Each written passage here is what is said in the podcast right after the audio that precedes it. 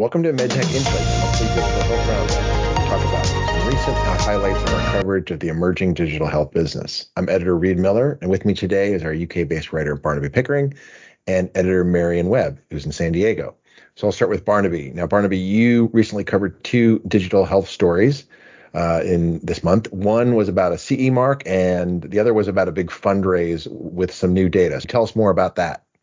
Sure. So earlier this month, Methinks, a Barcelona-based company, secured a CE mark for its product, which is called the Methinks Stroke Suite.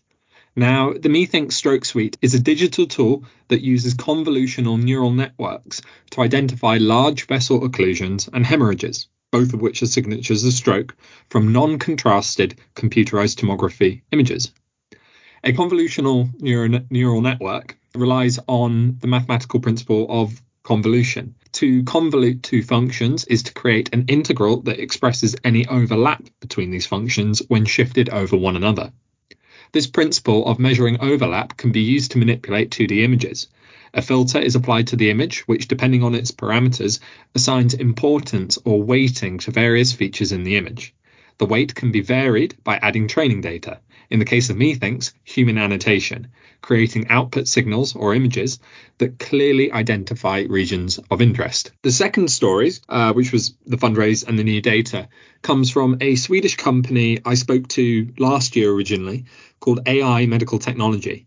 Their lead product is called Dermalyzer, which is a smartphone tool that uses AI to provide diagnosis for melanoma. Results of a recent study performed by the company showed that Dermalyzer was 95% sensitive to melanoma and had a specificity of 86%, outperforming primary care and specialist physicians in both metrics. Compared to previous results, the sensitivity of their software remained the same. However, specificity increased almost 10%. And just prior to publishing these results, the company raised approximately 11 million Swedish krona, which is about a million dollars, from both new and pre existing investors. The company's CEO, Christopher Ekstrom, discussed the process of this raise with me, during which he argued that even in tough times, fighting for the best deal possible is vital for startups. Great. Well, thanks for those, Barnaby. Those are two uh, great stories, and I think everybody would want to check those out. So Let's go to Marion. Now, Marion recently spoke to the CEO of Alife Health, which is using AI to help improve the success rates for couples who are struggling to get pregnant. Yes, thanks, Reed. So Paxton Maeder-York, who's heading up Alife Health, spoke to me about the AI tools that the company has developed to help improve the chances for success for couples who are using in vitro fertilization to get pregnant and also to lower the cost burden that's associated with it. Just one cycle alone of IVF treatment can cost up to fifteen to twenty thousand dollars, depending on your zip code. And many couples require more than one IVF cycle, so it can get very costly. So the young entrepreneur shared with me that he started the company back in February 2020 also for very deeply personal reasons. His own little brother is an IVF baby, he told me. And I quote him here. He said that he heard the stories of his mother and the troubles of trying to find someone to give her the care that she needed in order to have his brother, unquote. Today, one in six to, or one in eight couples are having trouble conceiving a child. And over the last 50 years, the male genetic material has been declining rapidly. So there also have been rising rates of endometriosis, miscarriages, and other issues, which he said is a real macro challenge. So that combined with his own personal experience of having an IVF brother inspired him to start the company. All right. Well, that's uh, obviously very interesting. So Alife Health has developed an AI platform that helps clinicians through the various steps of the IVF process. Can you talk about that? Yes. So the company started out by training its algorithms on highly diverse data sets derived from multiple fertility clinics all over the country, which you said is very important because the differences allow for the algorithm to find what works best for a new patient. And the more diverse the data is, the better it is to have those algorithms to find what works best for any particular patient. So the data is diverse and representative of the US demographic with multiple ethnicities and social economic backgrounds. Its first product, which is called Alife Assist, was launched actually last October and it consists of three AI led tools. The first one is called Stim Assist, and that helps identify the optimal starting medication dose to induce the ovaries to produce more eggs, and then also find the optimal dose used to retrieve the eggs, which is the trigger injection. And I actually spoke to a provider and said that it's very difficult to find the optimal dose. So this AI tool should be um, helpful in trying to improve the chances that um, this medication actually works. The second tool aims to help embryologists grade the quality of the embryo where the AI tool actually plugs into the microscope that the embryologist is looking under to see which embryo has the best chances of actually developing. The AI tool that's used in the US just gives recommendations based on what the embryologist sees and how the expert grades the embryo. But Alife is also developing another tool that actually looks at the images that the embryologist sees as well and then does its own grading. So that tool is called Alife Predict and it's used in Europe. And um, the CEO is hoping to get approval there, but it's also still under investigation here in the US. So he's hoping to get FDA clearance for that tool as well. The company also developed a tool that clinic owners and managers can use to become more efficient in their workflow and overall operation. With the expected shortage of clinical specialists in IVF, Maeder-York feels that his tool will help augment their work and in some instances may even allow clinicians with less specialized training to fill the rising gap of IVF specialists here in the US.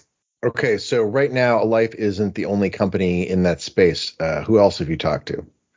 Correct. So there's a company out of Israel, AIVF. They already received European regulatory approval for their AI based digital embryology management platform back in 2021 and um, they also want to expand in the US and Europe. All right, so Reed, let's go over to you. You covered a development with a company using a combination device and digital health platform to address weight loss. What can you tell us about that? Right. So I talked to Allurion Technologies, and that's a Boston company that is so just taking a big step towards the global commercialization of its unique weight loss program by going public through a combination with Compute Health Acquisition Corporation. That's a, a SPAC deal, and that's what I wrote about. So Compute Health uh, was founded by former Medtronic CEO and Intel chairman Omar Ishrak and a few other people. And Allurion also has a partnership with Medtronic, which I'll talk a little bit about later. So Allurion's system is based around its temporary, minimally invasive gastric balloon.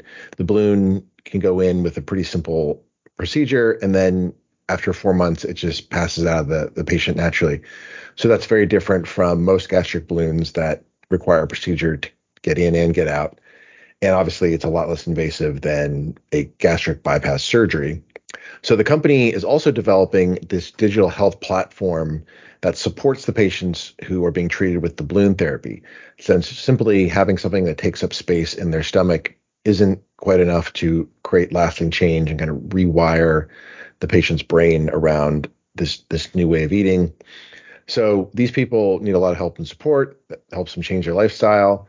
Um, and also, the digital health platform is constantly collecting data and feeding it into a machine learning system.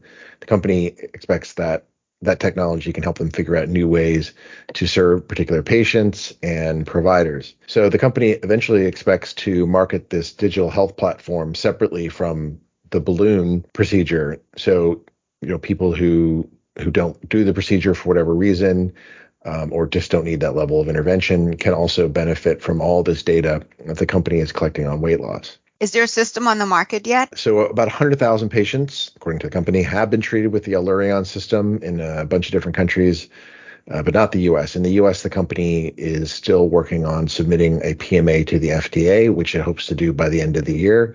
Obviously, making this, this SPAC deal will, will help them reach that goal. And the trial that they're running to support that is called Audacity. Uh, this is obviously a huge market um, with a lot of digital health companies getting into it, you know, different apps and that sort of thing. Um, but maybe combining it with this very specific device intervention will make both of those interventions, both the digital health part and the balloon part, more effective. Now, obviously, Medtronic seems to think so, uh, which is why they're making this partnership.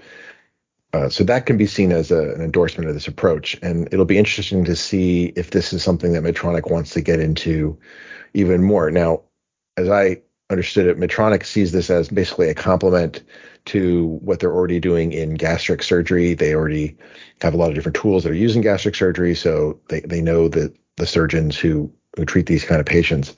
Um, but maybe we'll see them push more into these kind of digital health uh, programs, you know, the machine learning and so forth. And uh, and I expect we'll see the other big device companies get into it too, which will of course then shake up this whole space. That's great. Thank you for that update, Reed. You can read about all of these topics and more at medtechinsight.com. There you can also access all of our podcasts, including past editions of the Digital Health Roundup and all of the podcasts from our sister publications, Pink, Script, HBW, and In Vivo. Just click the podcast menu at the top of the homepage. Thanks and have a great rest of your week.